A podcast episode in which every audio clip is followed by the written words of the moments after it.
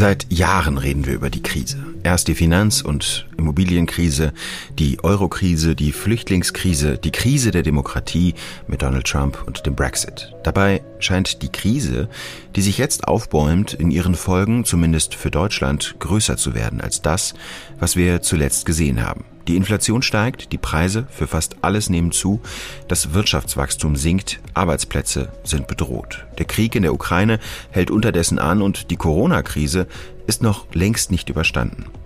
Wie verändert der Zustand der Dauerkrise die Gesellschaft? Darüber spreche ich heute mit dem Soziologen Heinz Bude. Wie resilient Deutschland ist und besonders im internationalen Vergleich, das will ich vom Princeton-Ökonom Markus Brunnermeier wissen. Er hat ein Buch über die resiliente Gesellschaft geschrieben. Aber nicht zuletzt, wie groß wird diese Wirtschaftskrise, in die wir schlittern? Darüber spreche ich mit dem Ökonomen und Präsidenten des IFO-Instituts Clemens Fußt. Gemeinsam entwerfen wir Szenarien, was bis Ende des Jahres zu erwarten ist. Damit willkommen beim FAZ-Podcast für Deutschland. Ich bin Timo Steppert, Politikredakteur bei der FAZ und heute ist Freitag, der 22. April 2022. Schön, dass Sie mit dabei sind.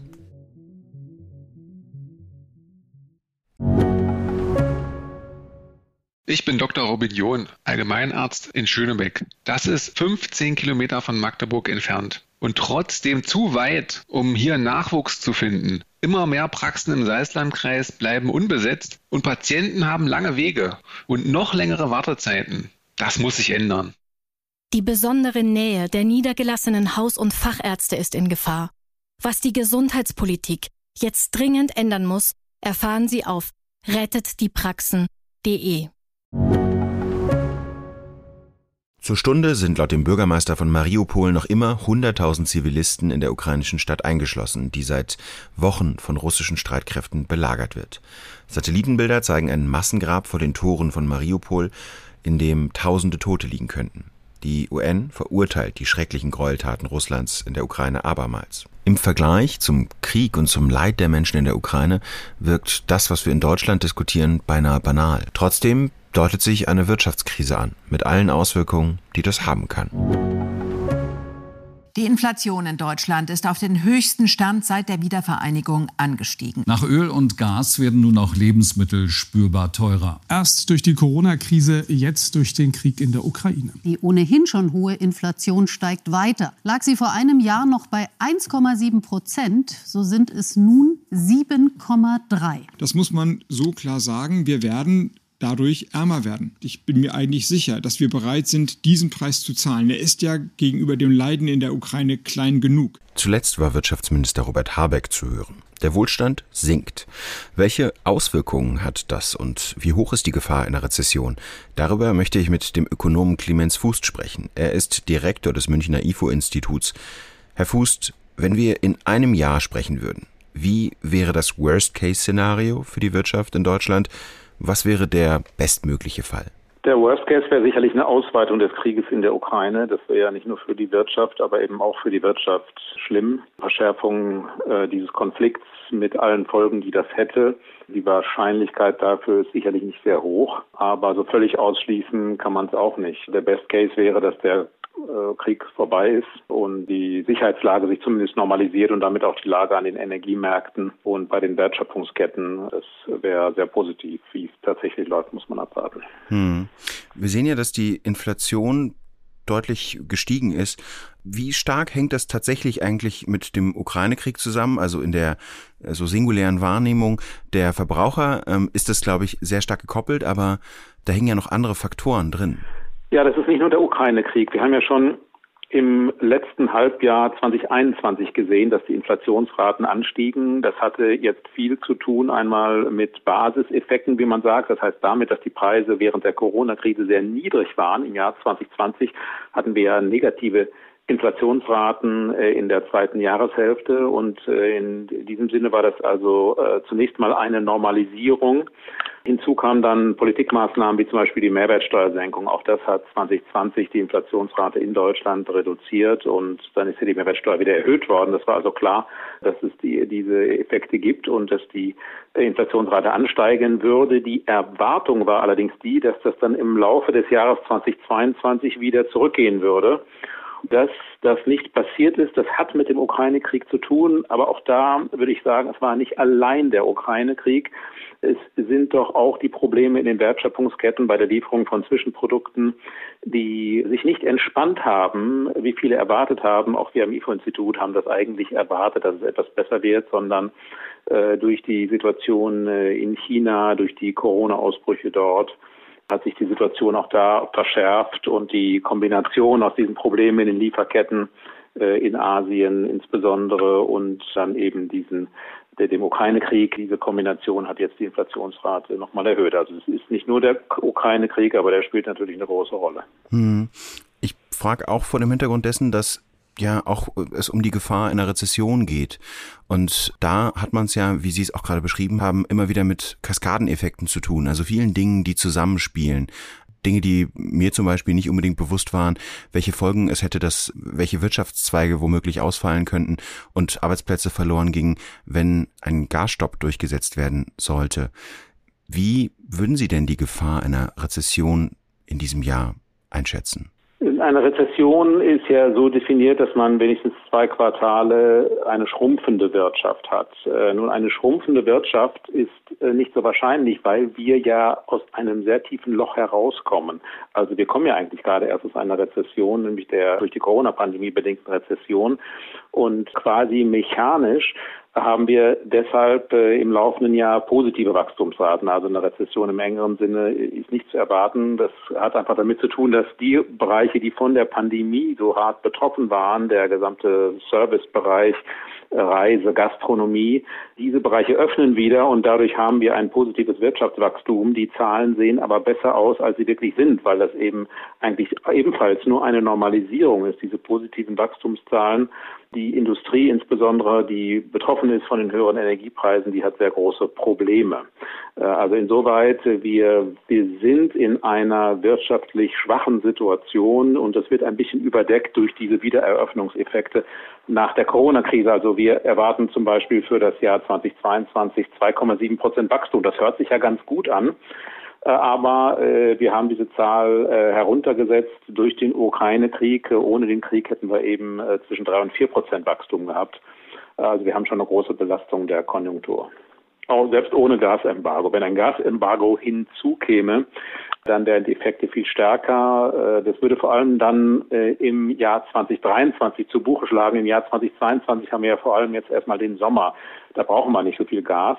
Äh, da könnte man so ein Gasembargo ganz gut aushalten, aber zu Engpässen käme es dann wohl ab dem Winter, also ab Dezember, und das wird dann vor allem im, im Jahr 2023 zu Buche schlagen. Da würde also vor allem die Industrie dann von Gaslieferungen abgeschnitten und äh, das hätte erhebliche wirtschaftliche Folgen. Also der wirtschaftliche Einbruch durch so ein Embargo, äh, den schätzen, äh, schätzt zum Beispiel die, äh, die Gemeinschaftsdiagnose, an der auch das IFO beteiligt ist, auf fünf Prozentpunkte des BIP. Wir hätten dann also 2023 einen ähnlichen Einbruch wie bei Ausbruch der Corona-Pandemie, wenn das stimmt. All diese Szenarien sind mit großer Unsicherheit behaftet weil wir eben noch nie so etwas hatten wie ein massives Gasembargo. Aber das ist das, was wir heute wissen. Sie haben von einer Normalisierung gesprochen, die wir nach der Corona-Pandemie eigentlich erleben sollten. Was bedeutet das eigentlich für die Wirtschaft, wenn man von der einen Krise in die nächste Krise hineinschlittert? Laugt das am Ende Unternehmen aus? Ja, das laugt mit Sicherheit aus, weil man ja keine Chance hat, sich zu erholen. Jetzt ist Glück im Unglück sozusagen, dass hier unterschiedliche Sektoren betroffen sind. Die Industrie hat sich ja in der Corona-Krise sehr schnell erholt. Äh, viel Aktivität ist ja hin zur Warenerzeugung und weg aus dem Dienstleistungssektor gegangen. Jetzt trifft es aber eher die Industrie, während der Dienstleistungssektor sich doch in großen Teilen erholt. Also die Gastronomie in Deutschland oder die Reisebranche in Deutschland ist jetzt nicht so sehr betroffen vom Ukraine-Krieg. Äh, das heißt, wir rutschen hier von einer Krise in die nächste, aber es sind andere Branchen, die betroffen sind. Das macht es etwas leichter. Hm. Was bedeutet das eigentlich für die Arbeitsplätze in Deutschland? Dank des Kurzarbeitergeldes sind wir ziemlich gut durch die Pandemie gekommen. Ähm, wie schätzen Sie die mögliche Entwicklung der nächsten Monate ein, was ähm, ja die Gefahr gerade jetzt Richtung Herbst und Winter dann von möglichen Jobverlusten betrifft? Ja, wir hatten ja schon Produktionsstilllegung zwischendurch und damit auch wieder Kurzarbeit. Ähm, äh, jetzt hängt auch da wieder alles davon ab, wie die Krise weiter verläuft. Äh, wir rechnen eigentlich nicht mit einem starken Anstieg der Arbeitslosigkeit, weil zwar äh, Aktivität reduziert ist, äh, aber man muss auf der anderen Seite sehen, dass während der Krise die privaten Haushalte in Deutschland doch sehr, sehr hohe Ersparnisse gebildet haben, mehr oder weniger unfreiwillig, weil man ja nicht in den Urlaub fahren konnte weil man nicht Konzerte besuchen konnte und so weiter. Das heißt, die Ersparnisse sind da und viele Menschen wollen jetzt im Sommer reisen, wollen ins Theater gehen, ins Restaurant und tun das jetzt auch schon.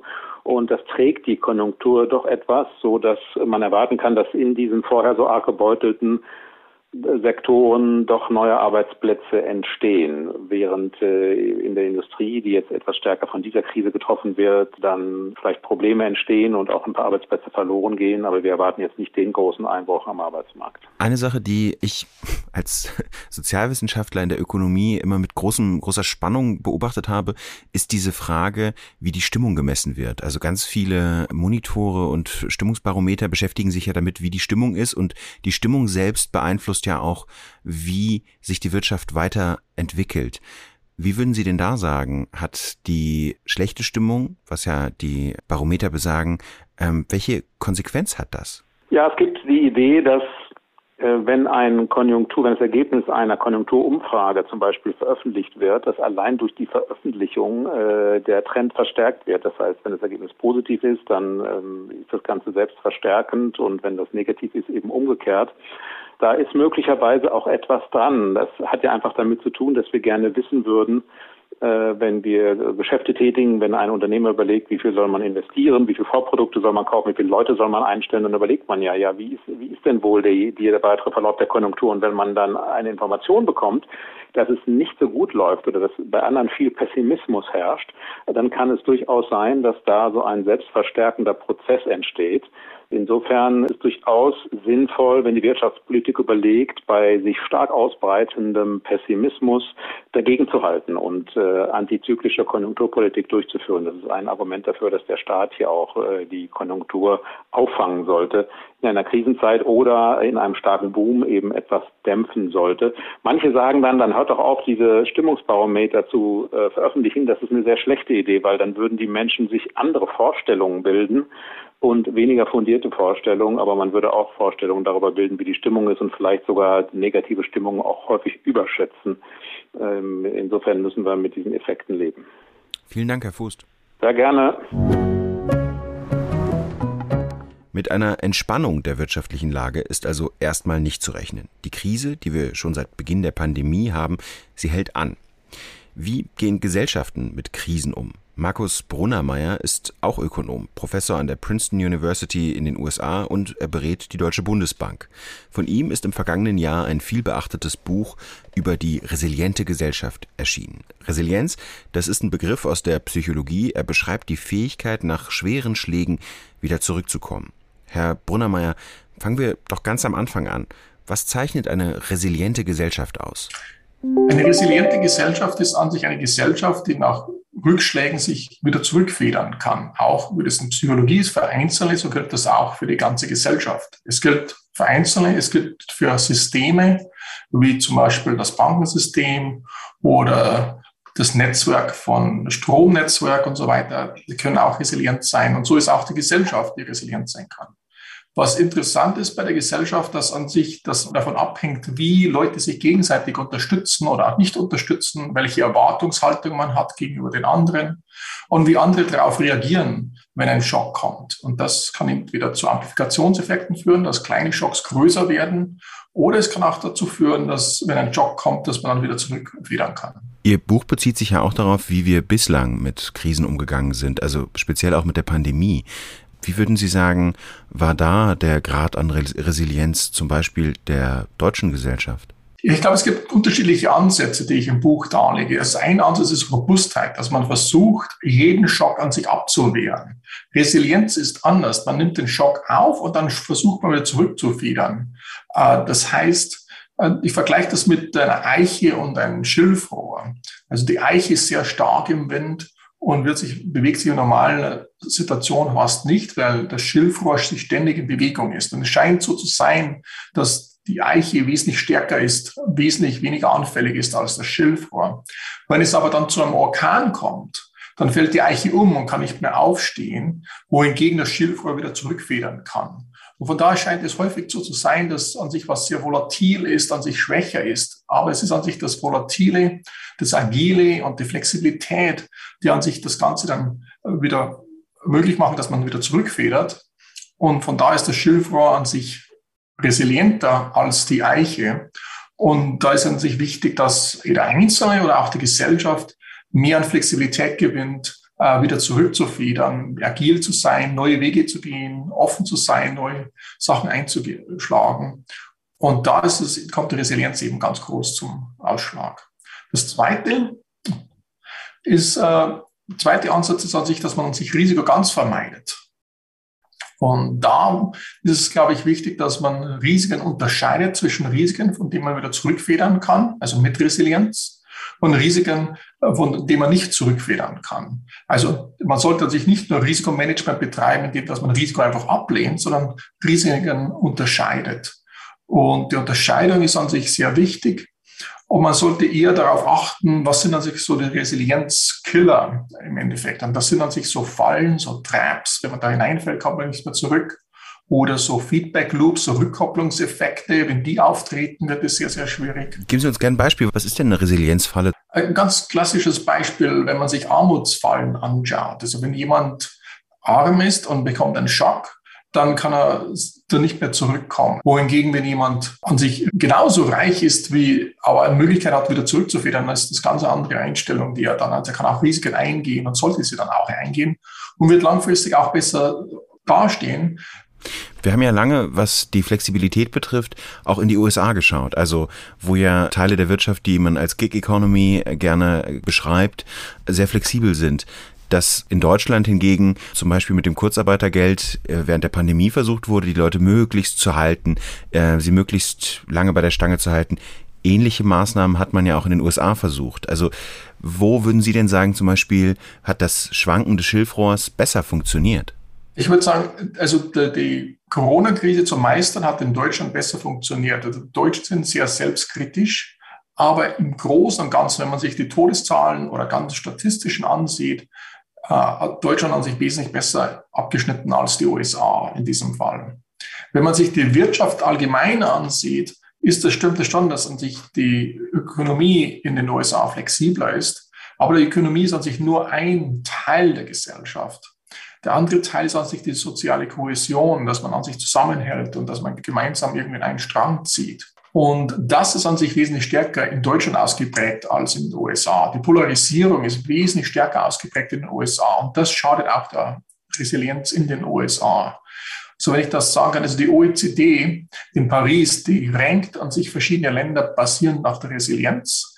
Da ist die USA ist da vorne dran und, die, und Deutschland nicht so weit davon. Aber das ist reine ökonomische Resilienz von der Gesellschaftenresilienz ist Deutschland wesentlich ausgeprägter und das erlaubt dann der deutschen Gesellschaft irgendwie mehr zusammenzuhalten und auch dann diese Krisen besser zu meistern, obwohl es auch sehr, sehr schwierig war in Deutschland, aber im Vergleich zu anderen Ländern relativ gut.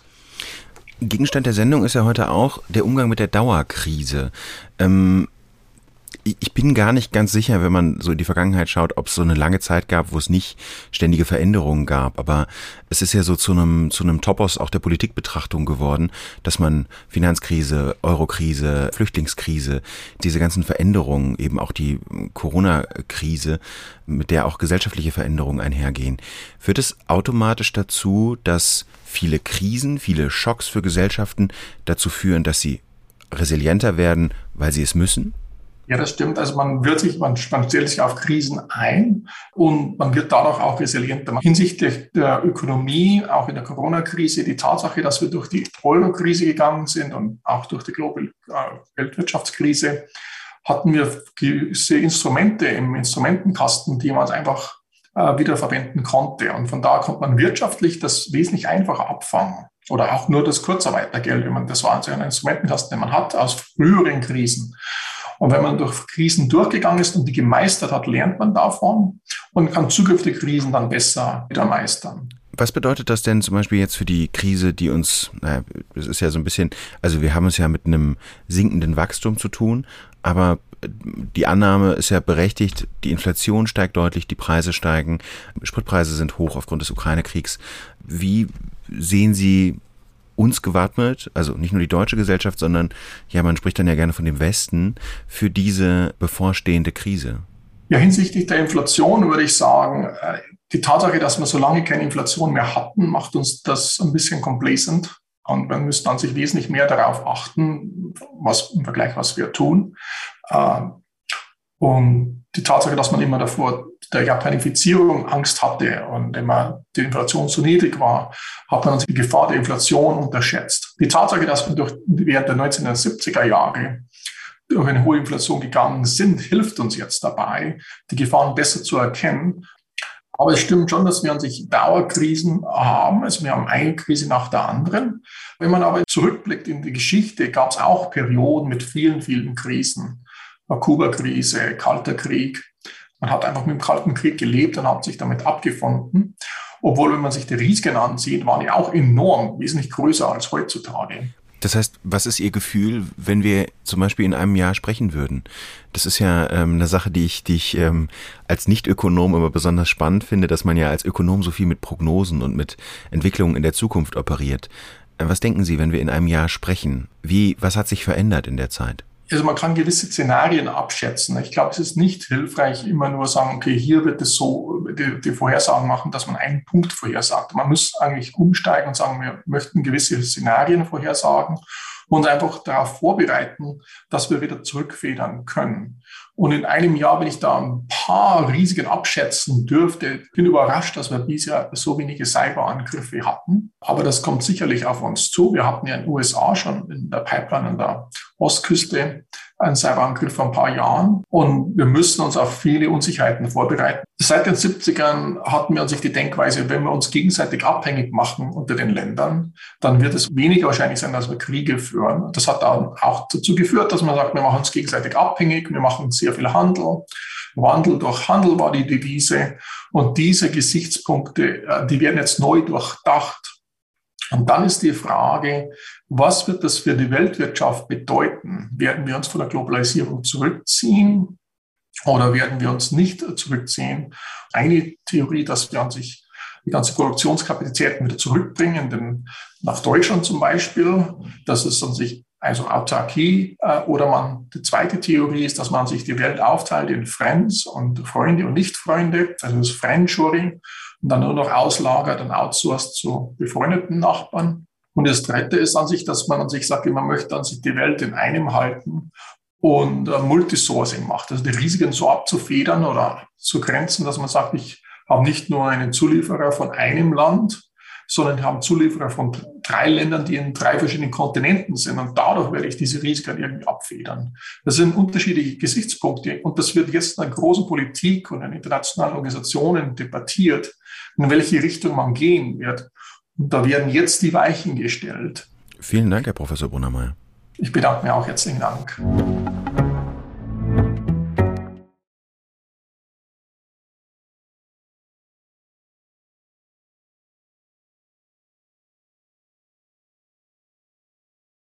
Wie verändert das Gefühl der Dauerkrise die Gesellschaft? Der Soziologe Heinz Bude kennt sich mit Stimmungen aus.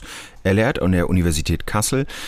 Herr Bude, fangen wir mit einer banalen Frage an. Wie fühlt eigentlich eine Gesellschaft? Das ist wirklich eine interessante Frage, weil das Fühlen selber natürlich immer erstens medial vermittelt ist und innerhalb der medialen Vermittlung gibt es quasi Oberfühler, Vorfühler und Nachfühler.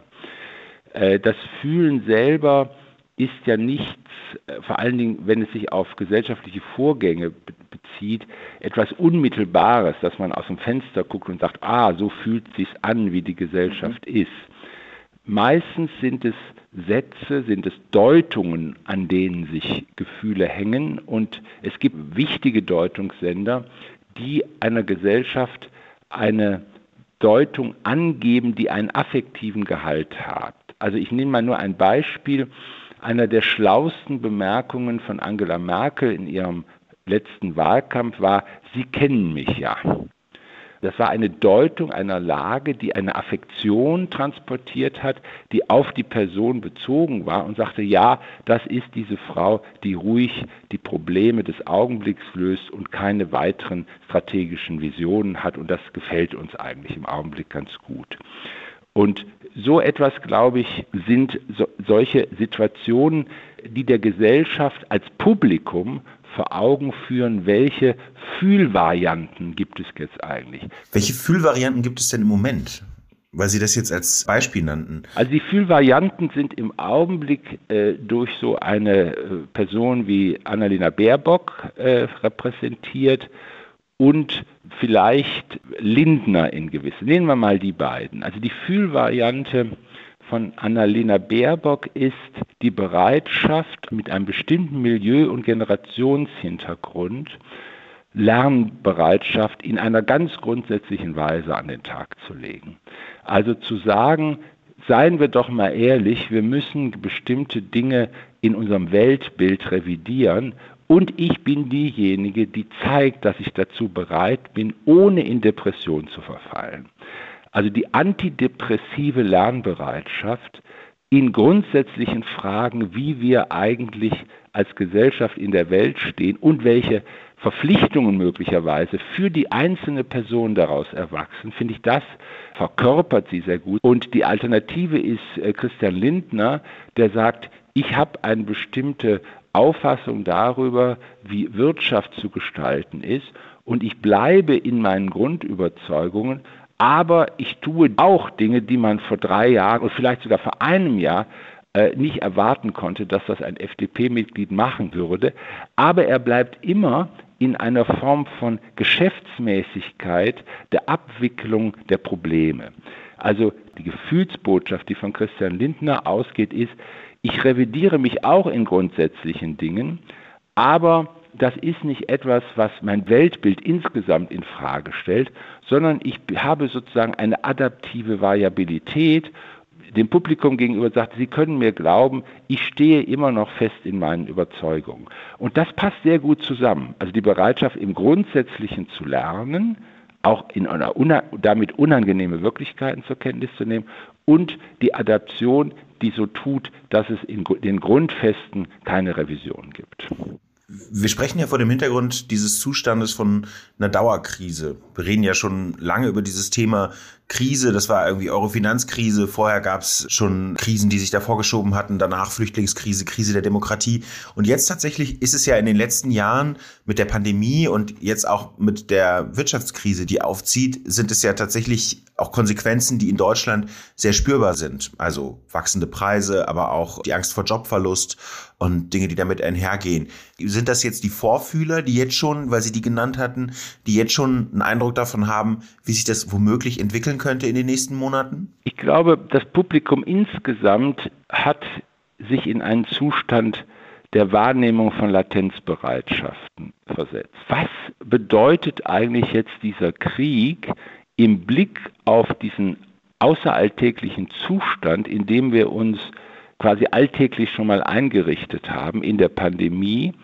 Und was sagt das eigentlich für die Dinge, die wir vorher erlebt haben, die Staatsschuldenkrise, den Brexit, ähm, möglicherweise ähm, Dinge, die unausdenkbar waren. Ich glaube, dass dies für das, die deutsche Öffentlichkeit ein Beobachtungsprozess ist, der sich im Vorbewussten, im Gefühlten stattfindet. Das ist diese Idee, sagt uns dieser Krieg jetzt etwas darüber, was uns vorher schon alles passiert ist und müssen wir uns nicht möglicherweise auf einen Zustand der permanenten Irregularität, des immer wieder sich neu orientierens einstellen und was bedeutet das für mein einzelnes, für mein persönliches Leben? Aber wenn Sie sagen, dass man sich im Prinzip immer wieder ja neu orientieren muss, das ist ja tatsächlich das Gefühl, was viele Menschen offenbar haben. Also das ist ja dieser Zustand, den man mit Dauerkrise beschreiben kann. Was bedeutet das denn? Also ich erinnere mich an eins Ihrer Bücher vor ein paar Jahren, wo Sie von einer grundsätzlichen Gereiztheit gesprochen haben, die sowieso in der Gesellschaft liegt zwischen verschiedenen Gruppen. Was bedeutet es denn, wenn jetzt noch oben drauf kommt, dass sich die Leute unter diesen neuen Bedingungen immer wieder neu orientieren müssen und Dinge, die vorher selbstverständlich waren, auf einmal auch wieder neu angepasst werden müssen? Man könnte glauben, dass sich ein allgemeines Ohnmachtsgefühl daraufhin ausbreiten würde. Und es gibt auch Anzeichen dafür, dass, sich, dass es ein verbreiteteres Ohnmachtsgefühl innerhalb der Gesellschaft gibt, das sich darin zeigt, dass es immer mehr Personen und Menschen gibt, die keine Nachrichtensendungen mehr zur Kenntnis nehmen wollen. Also äh, zu sagen, also ich will das eigentlich alles gar nicht mehr so genau wissen. Und das ist dieses Gefühl, ich kann ja eh nichts daran ändern und die Dinge passieren und lassen mich eigentlich in einer gewissen Ohnmacht zurück. Das ist die eine Seite. Die andere Seite ist, dass seitdem wir diesen Krieg in Europa haben, wächst auch das Empfinden darüber, dass wir offenbar ein ganz wichtiger Teil dieses Kontinents in Deutschland sind. Also so eine Art emotionaler Geopolitik. Also dass man sagt, ja, wir sitzen hier in der Mitte dieses Kontinents und wenn man mal darüber nachdenkt, ja, wir haben ja auch die meisten Einwohner von allen Ländern in Europa und daraus die Idee zumindest schemenhaft sich entwickeln kann, wir werden uns in dieser Welt, die durch Rückkehren von Dingen charakterisiert ist, von, von denen man zumindest generationell von den meisten Nachkriegsgenerationen für unausdenkbar hielt, da glaube ich, ist jetzt ähm, für viele eine Art Verdoppelung von ihrer Realitätsauffassung hat stattgefunden, nämlich auf der einen Seite, dass es wohl offenbar auch Situationen gibt, wo man für seine Lebensform einstehen muss, in Modus der Konfrontation. Also das nicht mehr kommunikativ aufzulösen ist, an was man, von was man überzeugt ist und was man in seinem Leben für wichtig hält. Und auf der anderen Seite natürlich, man sieht, dass viele der Dinge, die den Einzelnen als Menschheitsprobleme vor Augen geführt werden und auch sich selber vor Augen führen, denken Sie nur an den Klimawandel, das nur in Form einer kooperativen Lösung in der Welt hinzubekommen ist. Aber das klingt fast so, als ob der Zustand der Krise auch was Vitalisierendes für unsere Gesellschaft haben könnte. Das sehe ich in der Tat genauso. Ich glaube, wir stehen im Augenblick vor einem für mich fast unglaublichen Zustand. Augen, der Augenblick ist sehr, sehr interessant. Ich würde ihn als eine Rückkehr der Zukunft bezeichnen. Es ist nicht mehr so, dass wir in einer breiten Gegenwart leben würden, wo alles irgendwie gleichrangig sein kann, wo man immer neue problematische Vergangenheiten entdeckt, die aber wieder eine gleichrangige Bedeutung in einer immer breiteren Gegenwart gewinnen, sondern es gibt eine Zuspitzung im Hinblick auf Zukunft, dass nämlich Zukunft nicht mehr eine Sache ist, die einfach nur so passiert, sondern dass Zukunft etwas ist, für das man in einer gewissen Entschiedenheit für sich selber, aber auch für das Land und für die Leute, die einem wichtig sind, einstehen muss. Vielen Dank, Herr Bude. Ich danke Ihnen. Also, Krise folgt auf Krise, aber mit der Wiederkehr der Zukunft setzt Heinz Bude doch zumindest einen positiven Schluss. Mir wird in Erinnerung bleiben, dass resiliente Gesellschaften wie Schilfrohre sind, die schwanken können, nicht wie feststehende Eichen. Damit verabschiede ich mich für heute vom Podcast für Deutschland. Ihnen ein schönes Wochenende und bis bald.